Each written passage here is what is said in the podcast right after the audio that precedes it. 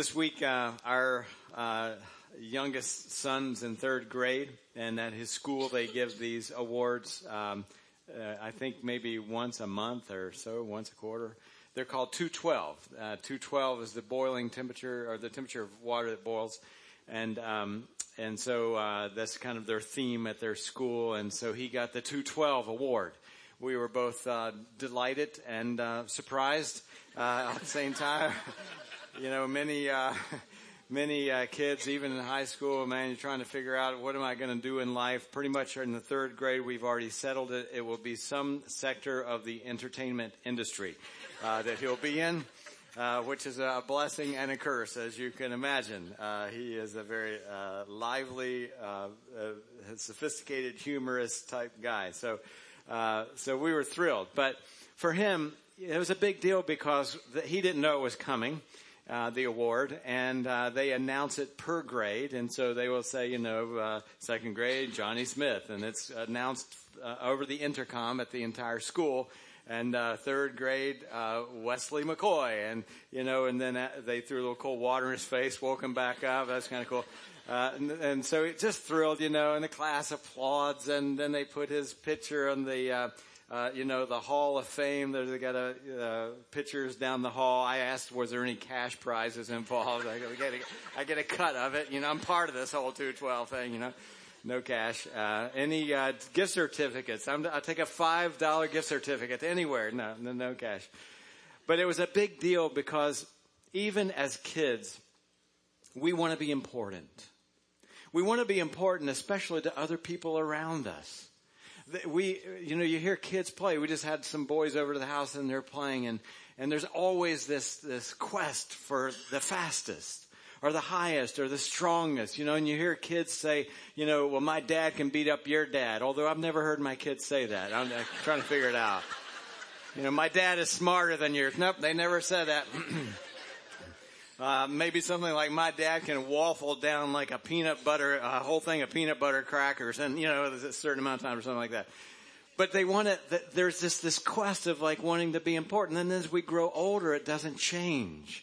Once we get to a certain uh, grade level and we have, you know, interest in the other gender and we want to prove ourselves, you know, we, want to be an athlete or we want to be a good musician or we want a letter on our jacket and then we want a car and we want a better car and then we become adults and you know we want to we want to have a the job that we're proud of and a home and all those things. And it's really if you just boil it all down it's a quest to have some semblance some sense that we matter that that we're, we're important.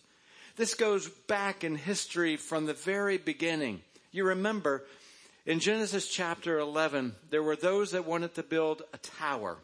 And this was, we know now as the Tower of Babel.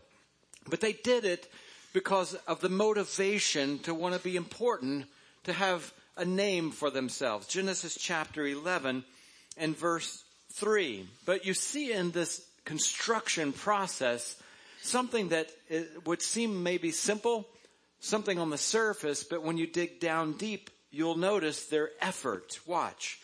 Genesis 11 verse 3. They said to each other, come, let us make bricks and bake them thoroughly. That was an unusual way to make bricks. I'll explain why. They used brick instead of stone and tar for mortar. That's also unusual, the way they used to build these structures. I'll come back to that. Verse 4. Then they said, here's their motivation. Let us build ourselves a city with a tower that reaches to the heavens. Why? So that we can make a name for ourselves amongst other peoples. So that we can say where we are important. Now watch. Let's go back to these little details. When they made bricks in that day. They basically got the clay, they molded it in the shape of a rectangle as we would know now, a cube, and then they just let it sit out in the sun. Set, and, and the sun would just kind of warm it up and harden it. No, they said, we want to put extra effort into this because this is going to be a strong tower.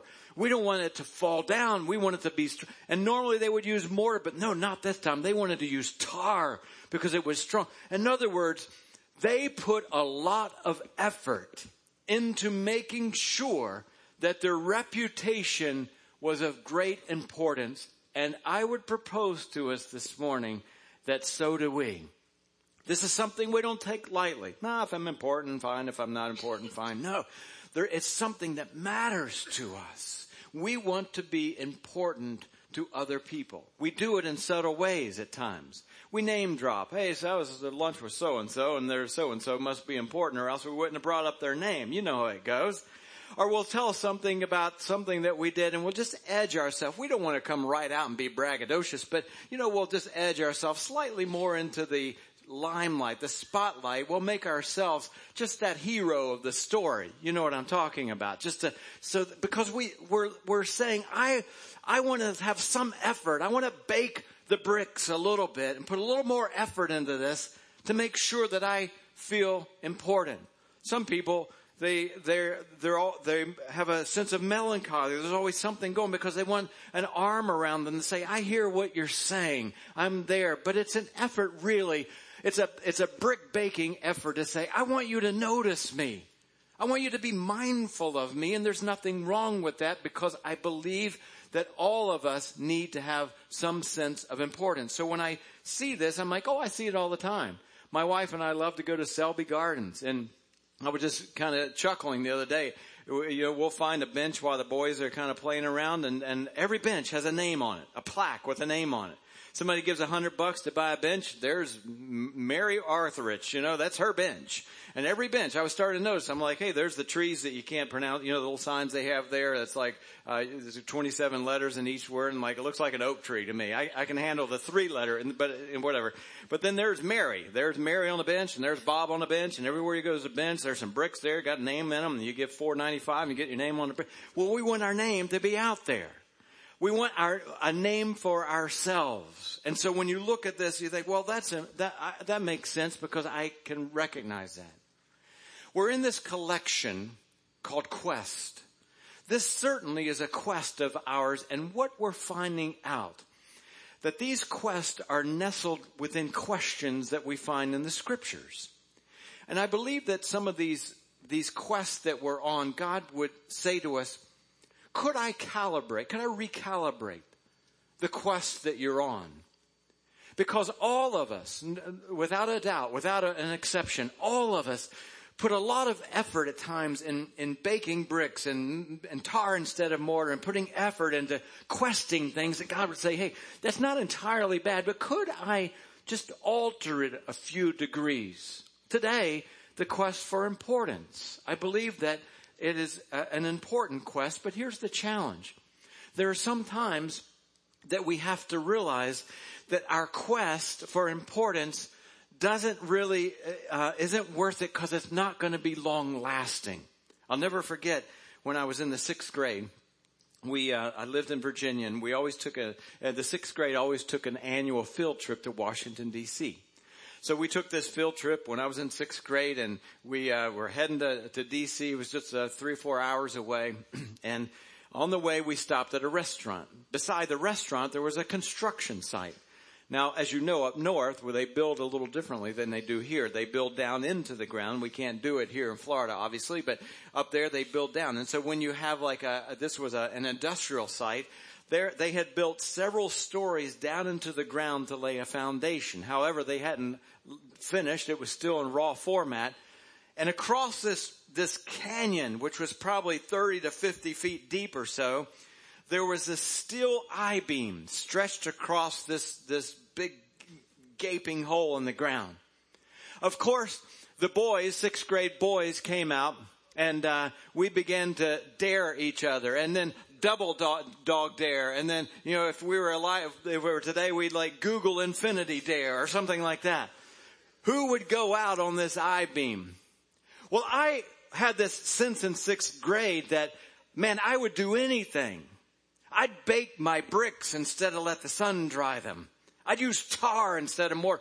I wanted to put extra effort in to be important because at the sixth grade things begin to change and the other gender, you know, becomes a little bit that all those girls that had cooties don't have them anymore. You know what I'm talking about. Oh, there were girls around. I was the first to raise my hand. I'll go because I want to be important.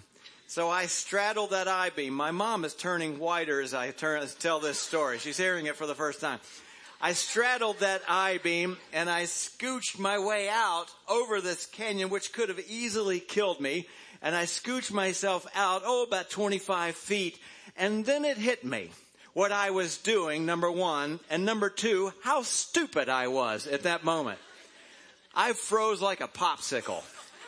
I couldn't move. I freaked. I got out and I'm like, I'm holding on to that I-beam. I can feel myself trembling. I'm looking down like, ah, I, why did I take it?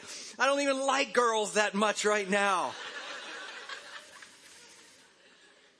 and they had to call an adult to come out to the thing, put his arm around my chest and scoot back. My importance was crumbled. The Tower of Babel came crumbling down. The rest of sixth grade was agonizing. Psalm 49, verse 10. For all can see that wise men and the foolish and the senseless alike perish and leave their wealth to others. Their tombs will remain their houses forever their dwellings for endless generations, and their well-baked bricks, though they had named land after themselves. It's all gone. So I was thinking about this verse and I was thinking as I was sitting at my desk, I wonder how many people who are still living, who are with me in the sixth grade, remember that event and I would venture to say no one except me. Oh, it was so big at the time. It was so important and it's gone. Often the things that we quest for are so uh, short in nature, but we think they're so long and so big. Where, by the way, is a picture of the Tower of Babel today. It's gone. It's crumbled. It's over. There are times in our quest that we want people, certain people, to think that we're important. Our bosses, our neighbors, the Joneses, whoever the Joneses are. We always think of the Joneses, but whoever they are. People we work with, the guys at work, the gals at work, and all that. And it can alter the things that we look for and the things that we pursue in this lifetime. I just heard of a story that on um, just a couple weeks ago on uh, Valentine's Day, there was a guy in prison in uh, Arizona. He escaped. He literally crawled under a long uh, way under razor wire, scaled two walls to get out of prison because his girlfriend wanted to spend some time with him in a bar 10 miles away.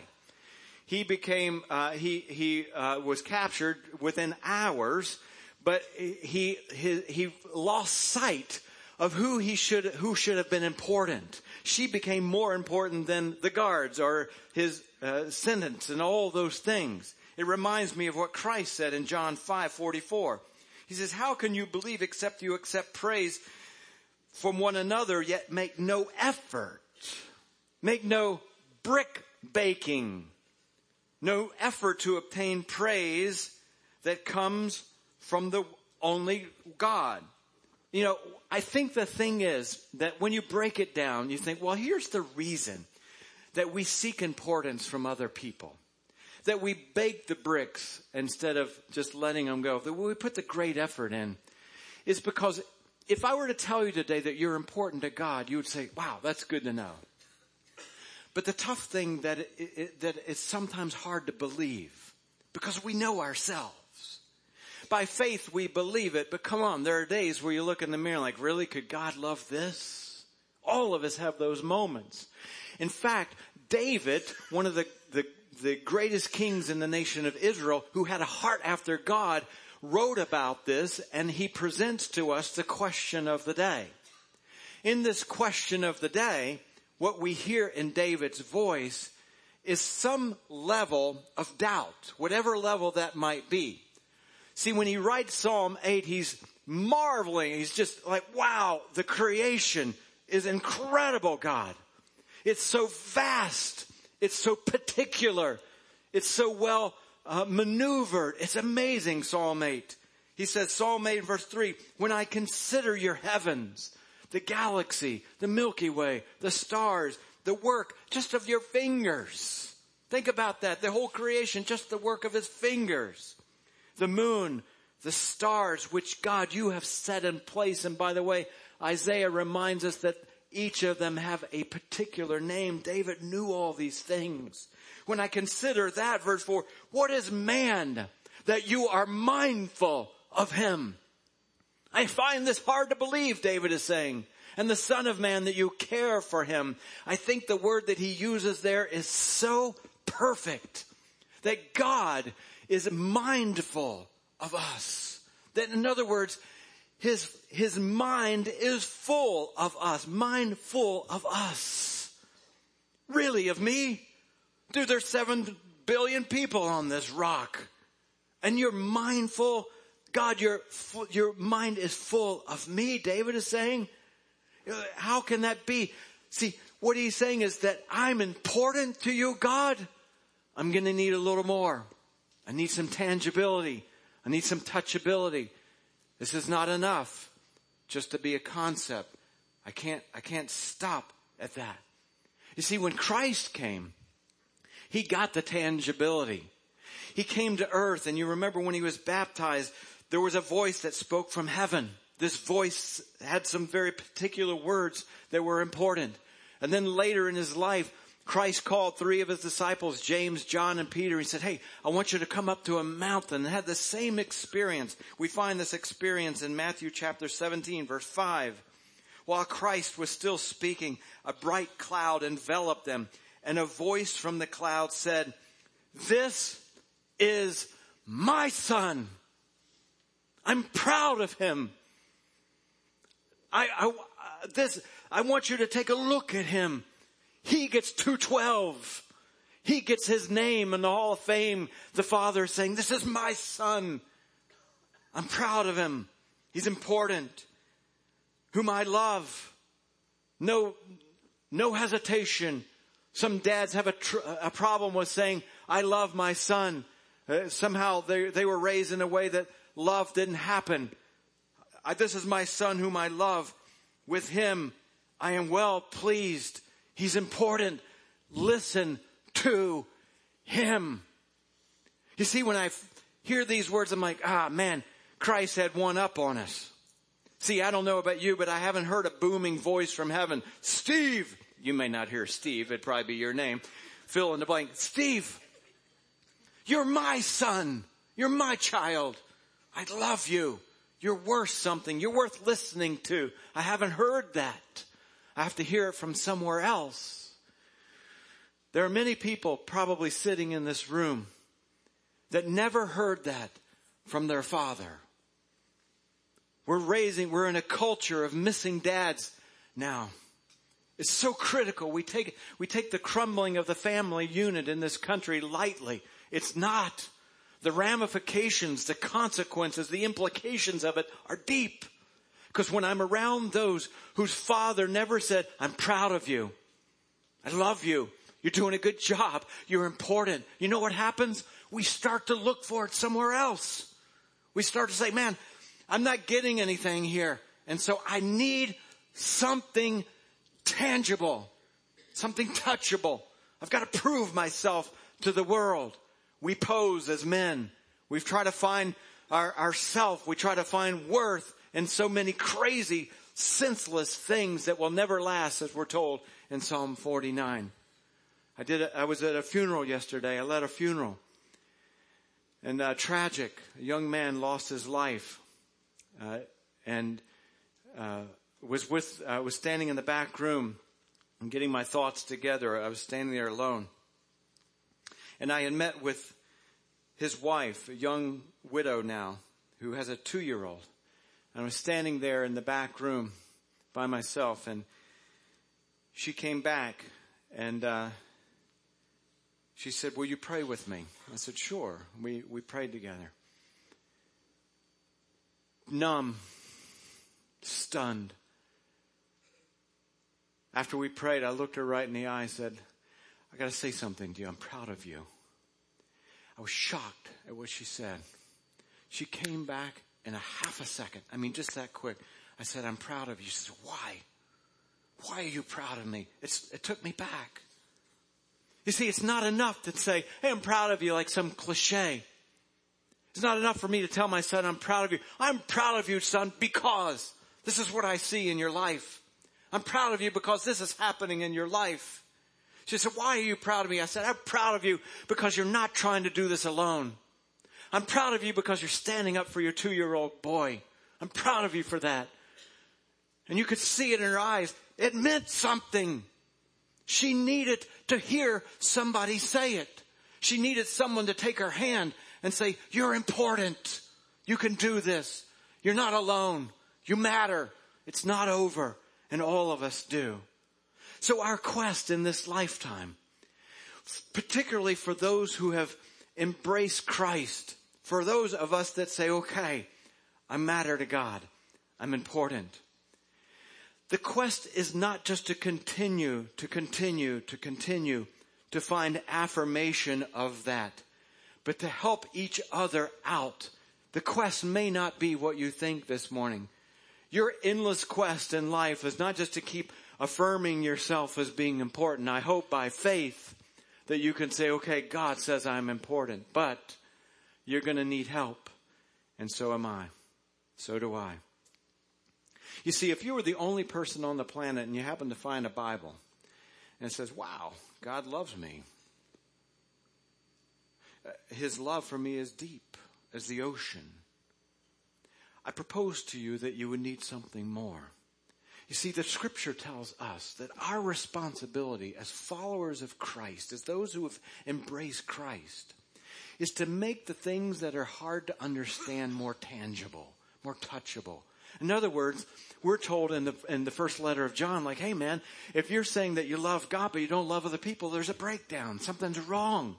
We're imitators of God. You remember Ephesians chapter 5 verse 1? We talk about that a lot. We're imitators of God, therefore, because Christ gave himself up and we've got to give ourselves up. He sacrificed. He did real love. And so now it's not enough for me to say, I love you. I have to show you. So when people in this world are on a quest for importance, we have to help them. Now, I want you to reach deep in your pocket, pull out your thinking cap, and put it on for a minute, because I'm going to go deep for a second.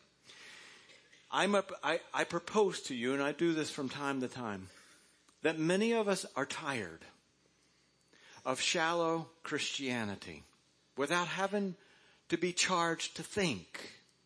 Many of us are tired of the 101, come on y'all, Christianity. Now I'm open for everyone, of course, and, and you have to break things down and I believe that's important. But I challenge you to think for a second. I want, I, uh, I want you to put on your thinking cap because otherwise we'll leave this room and think, okay, I got it. My quest is to know that God, uh, I'm important in God's sight. It's important to know, but it goes past that because we're not uh, put on this planet just to affirm our importance in God's sight. God says, hey, I got that. That's an elementary basic truth. Let's move on, shall we? Like the song said today, we're gonna, we need to be led by the hand by others. So here we go. In, in one of the books that I have um, referred to many times, and it's in the back of your, uh, uh, on the back of your info sheet. It's a wonderful book. I can't recommend it highly enough. It's called The Safest Place on Earth, written by a man named Larry Crabb. And Larry Crabb reminds us of a, a truth that we cannot get away from. Here's what happens for those of you that are new to the faith. We as Christians do not just believe that historically Christ died, agree with that, that historically he was buried, that his body was buried, got that, and that his body, and then he came back in bodily form from back from the death. We we would say that we believe all those things, we agree with all those things, but that's not it. Sometimes in religion we say, well, if you just believe these things and agree with these things, then that means that's who you are. I grew up that way thinking, no, no fault of my parents, but I thought, well, I agree with it. In other words, I, I agree with these things as opposed to these things of another religion. Therefore, I'm a Christian. But see, a true Christian is, is when Christ tells us, is that when there has been uh, an igniting inside of us, Christ calls it the second birth. Unfortunately, in our culture, when we say born again, we've uh, culture around us has kind of put that in a nutshell and we think it's some right wing movement or something or other and, and, and then we can just toss that one out because it's a reality and that's what the world does it takes great truths and says well let's just you know put them in a in a capsule and then we can just compartmentalize that born again has nothing to do with politics. It has nothing to do with you're on the right or left side of the aisle. It's a spiritual, supernatural reality because when we come to Christ, we say, here I am. I have nothing to offer. I'm coming to you as a sinner in need of a savior.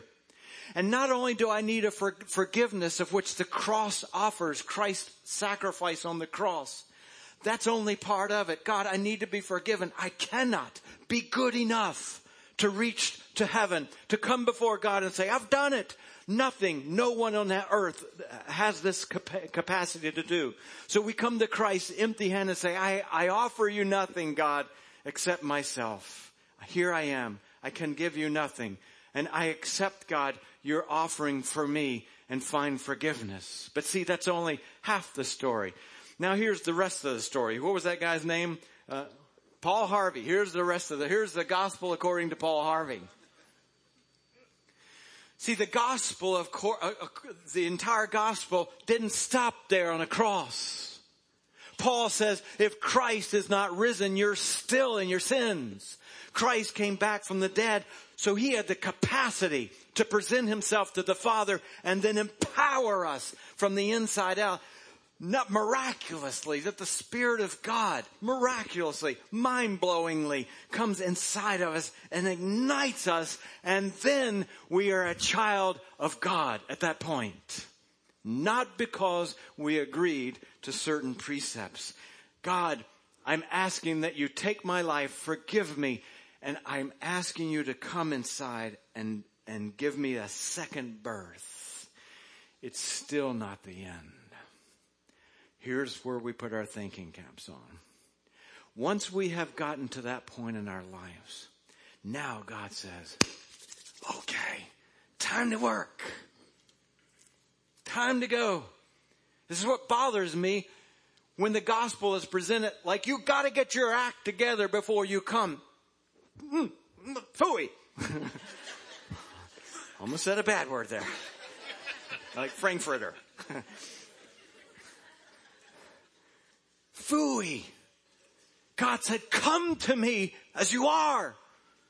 Let me work inside of you to make you, to mold you. You can't do that either. You can't bec- you can't save yourself from your sins and you can't become more and more like Christ without the power of the Spirit of God. So this is where God says, okay, let's start working.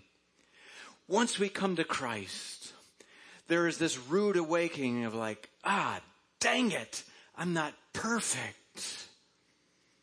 I thought this was going to be easy. I thought all of a sudden everything was going to be all right. And all of a sudden, we're made very aware that there is a civil war going on inside of us. The Spirit of God is trying to work and work and mold Paul calls this being in the Spirit. And yet, there is this reality that we still live in this body with habits. We call it the flesh. The Bible calls it the flesh. Larry Crabb has a beautiful picture of this, what he would call the upper room and the lower room. The upper room represents us allowing God full influence in our lives. Where God is working, we're in rhythm with Him. The lower room is when Steve is driving. My flesh, the way I want to do it, the way I react, the way I perceive, the way I do things, right? There's this difference. So watch. When Christ was getting ready to come to the end of his life, as many of us know, he invited his disciples where? to the upper room. Upper rooms generally are where the VIPs sit. he didn't say, come one, come all, because he wanted to have a special moment with his disciples. And so he said, I want you to come up in the VIP room because before I leave, I want you to touch what it feels like to be close to me in a private setting, just you and me. And I want you to know you are deeply important.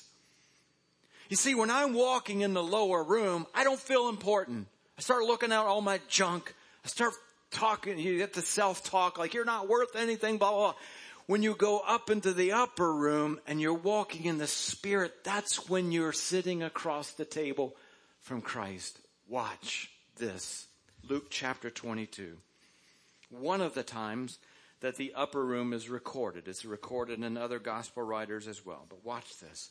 There are some brilliant, some brilliant and beautiful pictures in this intersection. Watch. Jesus said, Look, I'm going to ask you guys to prepare a meal. Of course, their question was, Where? Where are we going? And he says this As you enter the city, a man carrying a jar of water will meet you. Follow him. Look for this man carrying the water and follow him to the house that he's entering. That's how you'll find the upper room. And say to the owner of the house, the teacher, Christ asks, where is the guest room where I may eat the Passover with my disciples? And at that point, you'll have your second sign. The owner, he will show you a large upper room, all furnished, equipped for what we need to do. Make preparations there. Now let me point out something that you may or may not know. In this culture, when the disciples were walking through the city, looking for a man carrying water, would you not say, dude, really? Like it's like me saying, okay, where are we going to eat today? Okay, here's the deal. Go downtown and find a man driving a car and follow him. Like, really? Follow a man driving a car? Christ could say this because in this culture, men did not carry water. This man was going to stand out. It was the women, like it or not, good, bad, or indifferent in that culture, who carried the water. You remember the woman at the well. She came because the women carried the water. The reason that Christ could say, go into the city and see the man carrying the water because he was unusual. He stood out from the rest. He was carrying something life-giving and he said, follow that guy because he'll get some tangibility and some direction and guidance to the upper room where you're going to feel like a VIP. And then find the owner and then he'll show you that room. Okay, Steve, what are you getting at? Too many pictures, too many concepts. Let me tell you this. You cannot find the upper room on your own. It's others who lead us there. It's others who say, I'm carrying the water. I'm walking in the Spirit of God. I'll help you find it. I want to know my quest now is not just to keep affirming to myself that I'm important to God. My quest now is to help you find that you're important to God because so many of us don't. How many around us feel this, oh my goodness, so unimportant in this world. And somehow we're expecting them to find the upper room on their own. The challenge is that when you go up in the upper room, here we go now. I know you're nervous, especially my mother. It's very nervous. When you're looking, when you're up in the upper room, you think, man, this is great. I love it up here. All 11 of us. I'm glad there's nobody else. Haven't you ever been in in that scenario where you're up in a theater, you maybe those little box seats. And aren't you glad, come on, be honest, that nobody else is up there? Why? It makes you feel important. Whoa, makes you feel important.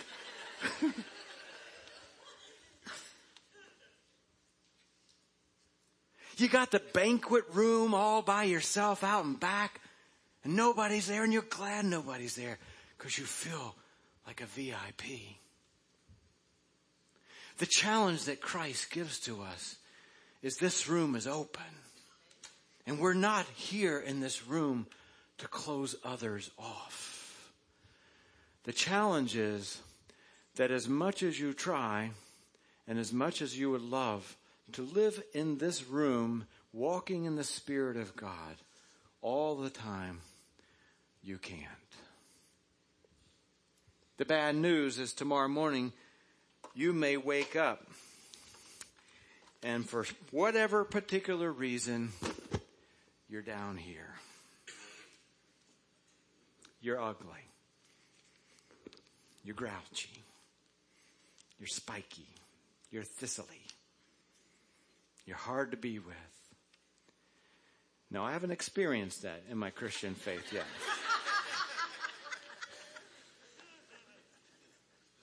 of course I have. In fact, I lost count last week. Come on.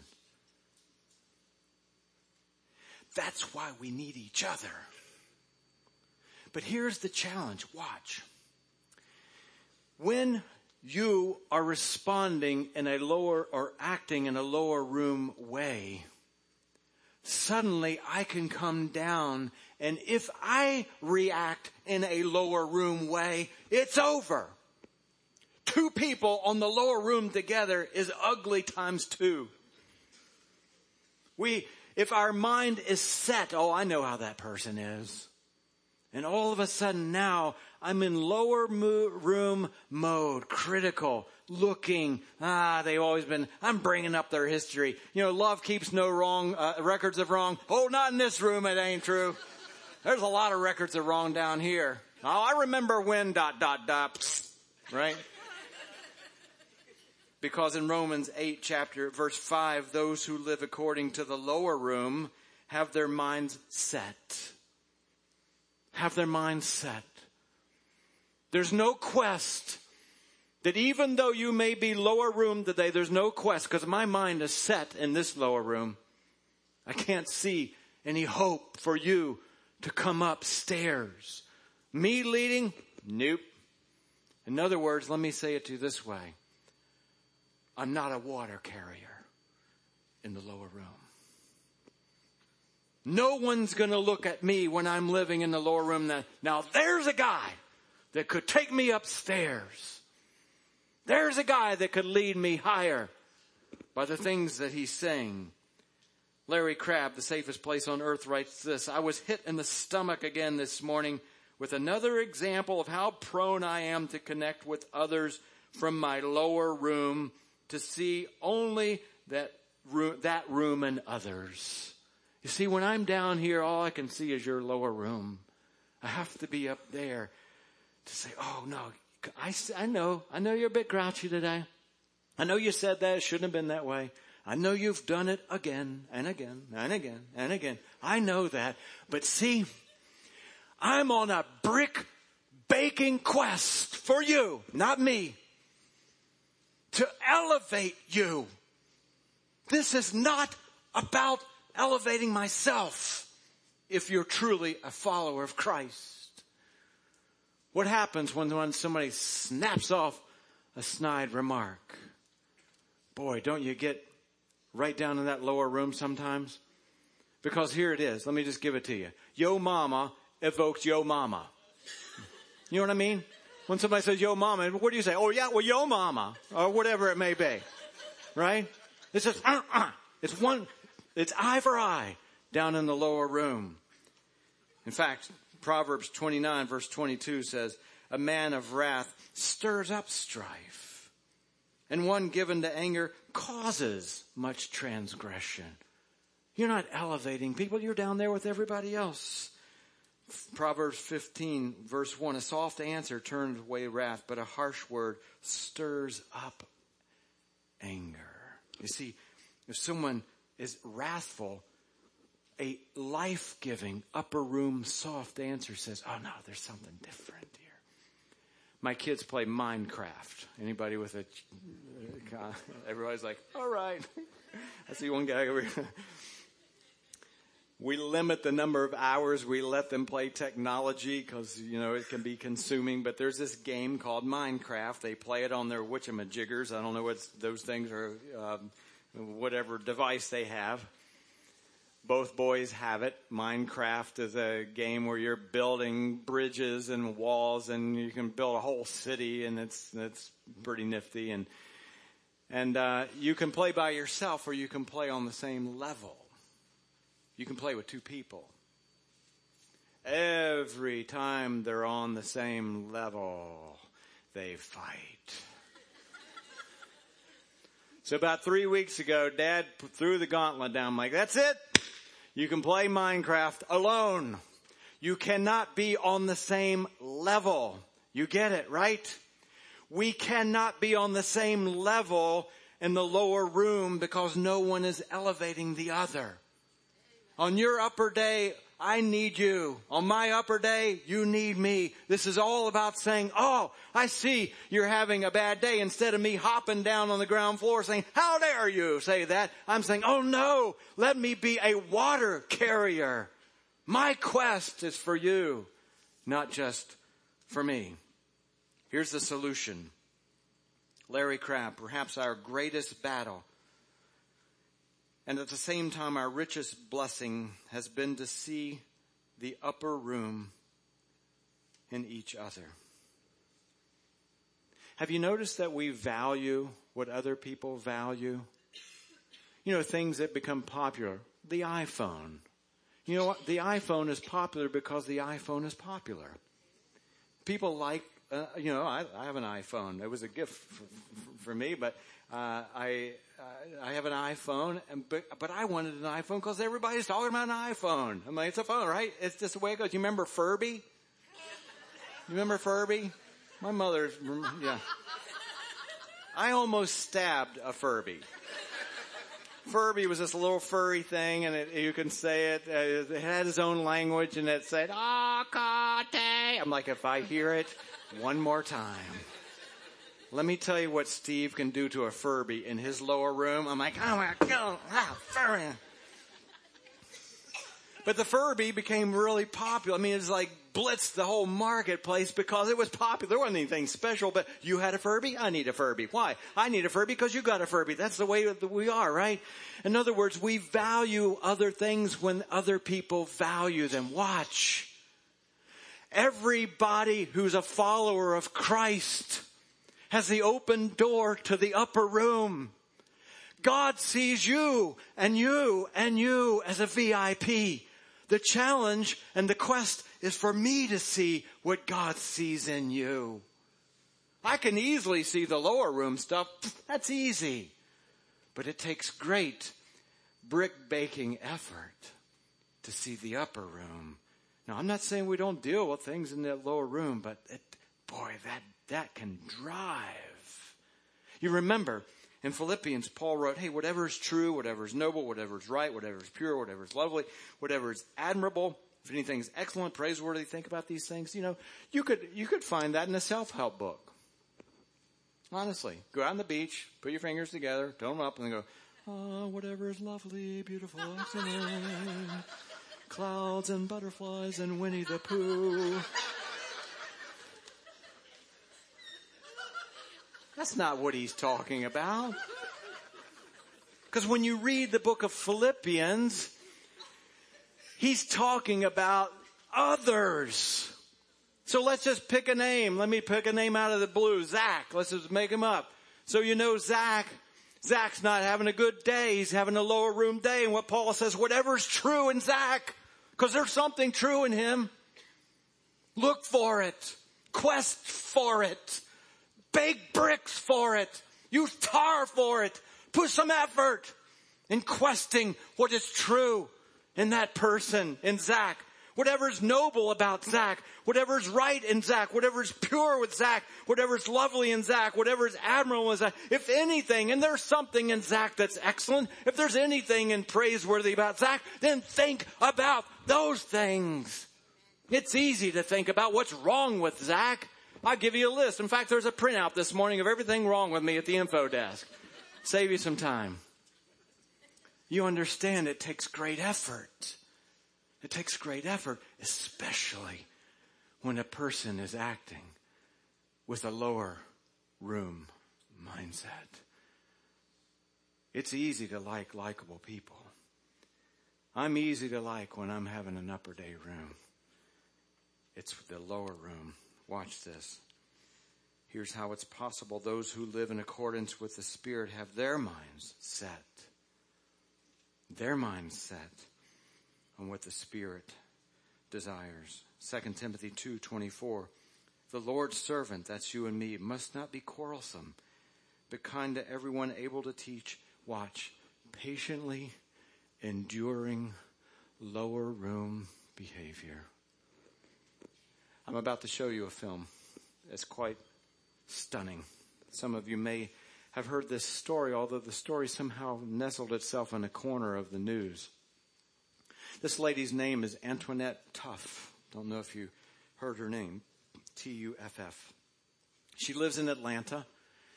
At the beginning of the school year 2013, a story that's becoming all too familiar was on the news. A gunman had come into a suburban school in Atlanta. Antoinette was not supposed to work that day. She was a bookkeeper part time, but someone didn't show up at the front desk, so they called her and said, Can you come in today? As you'll see, it seems quite providential. She came in to work that day, sitting at the front desk. A 20 year old young man came in, 500 rounds of ammunition and multiple weapons, including an AK 47. 800 students at the school with staff, teachers, and whatnot. And he took the barrel and he put it right in her face. In that moment, none of us would know what we would do. All of our heart rates would elevate for sure, but she was staring in a very lower room moment in a person who was having a lower room.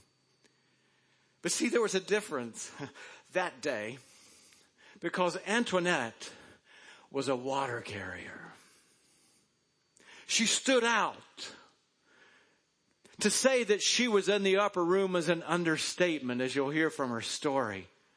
She stood out because she was in the Spirit of God, a follower of Christ, one that had a higher quest in this life. This guy made all kinds of threats she began to love him.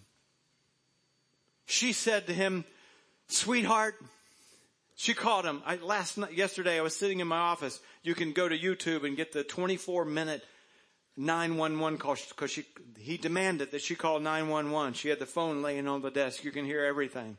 At a long time, sometimes long periods of silence. It's not for the light of heart. You'll hear gunfire going off. Because at one point, he opened up the door. The police had surrounded the school. He opened up the door and he walked out and he started firing and they started firing at them and bullets were flying all over the place. What would you do if you were her? Would you not have shut the door because he was out of your room? She didn't. You know what she said? I love you. You're going to get hurt. Come back in my room. Who says that? Water carriers say that. She said, honey, she called him honey. She's from Atlanta. Maybe everybody calls everybody honey in Atlanta. I don't know. honey, last year my husband, been with this man 33 years. He divorced me. I attempted suicide last year, son. I'm here to tell you that this is not all there is. I'm here to tell you that God has a different plan for you. Would you not consider, sweetheart, I love you. She kept saying it. I want you to watch this film, this interview. Stunning. He had just went out there to shoot at the police, and they were shooting back at him. Uh-huh. And the bullets was coming from everywhere. And I said to him, "Come back in here right now. Come from out there. Come back in here. Don't worry about it. Come back in here and stay with me. We're both gonna be safe." And That's amazing that you were encouraging him to come back into the room where you were. Yeah. I mean, a lot of people would be happy he's out of the room where you are, but you said come back into the room. Yeah, because they was firing. He was firing bullets with him, and they were firing them back. I knew that that could have been my story, but because of God's grace and mercy, it wasn't. Hmm. And I knew that I could help somebody. Somebody, God sent people, my pastor and people and friends and family in my path to help me through. And I knew at that point in time that he needed me and I was the only person there. So I just wanted to be able to allow him to know that there was some hope. And so I know today that all that I went through was actually for that one perfect day. And that was to save that young man's life and to make sure that 800 and some children and also all of our staff will be able to know that God is real. And even all of those who don't believe, they're able to see a God in action. Do you still feel sorry for this man? I really do. I would like to go back and visit him. You would like to maintain contact with him? Yeah, I would. I would like to go back and, and, and contact him and just see how he's doing. I mean, not in the relationship there, because I know that it's beyond what he sees. He, he's a hurting, he, he's a hurting soul, and so if any kind of way that I can help him and, and allow him to get on the right path, we all go through something. And I believe that God gives us all a purpose in life, and I believe He has a purpose and destiny for that young man also. How about that? You see, her story is clear. She said, My pastor, my family, my friends, they took me in a lower room moment and said, Come on. You're important. You're important. And you're not seeing it. You hear what she said? He couldn't see it. She said, Come on. My family, my friends, they led me up here. And you're so far down there right now. She said, Let me, can I give you a hand? I, I tell you what, I'll come down. She disarmed that man, that, that young man, confused, feeling unimportant. One by one, he took all of his bullets and all of his guns, he put them in the corner, and, and disarmed the entire thing with not one person hurt. Stunning. Only because there was a water carrier. I wonder who it is in your life that you just are glad they're not in your little sacred room. I'm up here. Whoo, thank God Zach's not in the room. That is not what we're called to.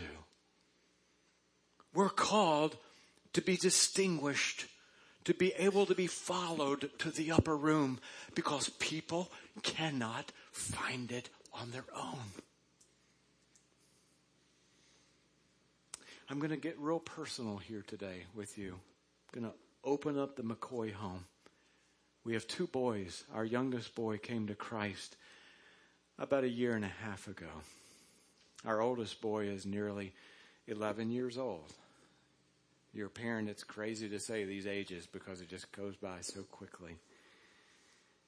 And my oldest son, who has just a very tender heart, he, I have explained the gospel to him. I shared the story of Christ many times. My wife has as well. I don't know if you've ever seen it, but I'll do it for you one day. I've I have done the gospel in Lego version before. See, here's Christ. Let's build a cross. You know, I've done the whole thing in Legos. Paul said, I become all things to all men. I become a child and say, let me explain it to you on your level each time uh, he would say, I get it. It's just not for me. You know, as a pastor's kid, you want to make sure you don't jam it down their throat. So you wait. You wait. And you keep offering that hand like, hey, come on, there's an upper room. There's an upper room. And you wait. And you plant seeds, you plant seeds, you plant seeds. So Friday night, like any other night, any other Friday night, I when I took my son in, he always says, "Are you climbing in the morning?" Because I do this wall climbing thing on Saturday mornings, and my response is the same. Well, I'm gonna try, because uh, that's a reality. so Friday night, he said, "Hey, Dad, are you climbing in the morning?" And uh, I said, "Well, no, not tomorrow morning. I'm not going to climb because Daddy's going to be at a funeral, and this funeral is is uh, for a man. He's a dad. He was a dad, and he has a son just like I do." and uh, but he was in a horrible accident this this past week, and and now he's not here. And I said, but here's the cool thing: he started coming to our church just a few weeks ago, and he uh, gave his life to God, to to Christ. At the funeral, I read the last text that he wrote to his dad and said, I've turned everything over to God. And so I was just intending to plant a seed and move on as I've done many times. But my 11 year old said, Hey, Dad, I think it's time I give my heart to Christ. And I said, Well, I'm a little busy right now. I'll get back to you on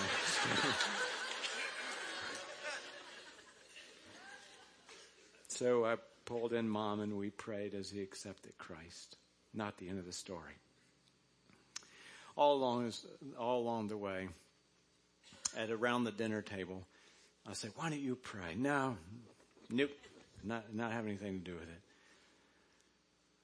So last night at the dinner table, we're coming and on the way to the table for the first time in almost 11 years, he says, Hey dad, can I pray?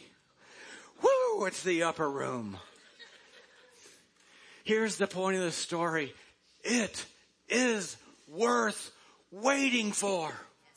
Even when people say, I'm not interested, and they're acting uninterested, and even when they're acting ugly, we cannot meet them on the ugly level.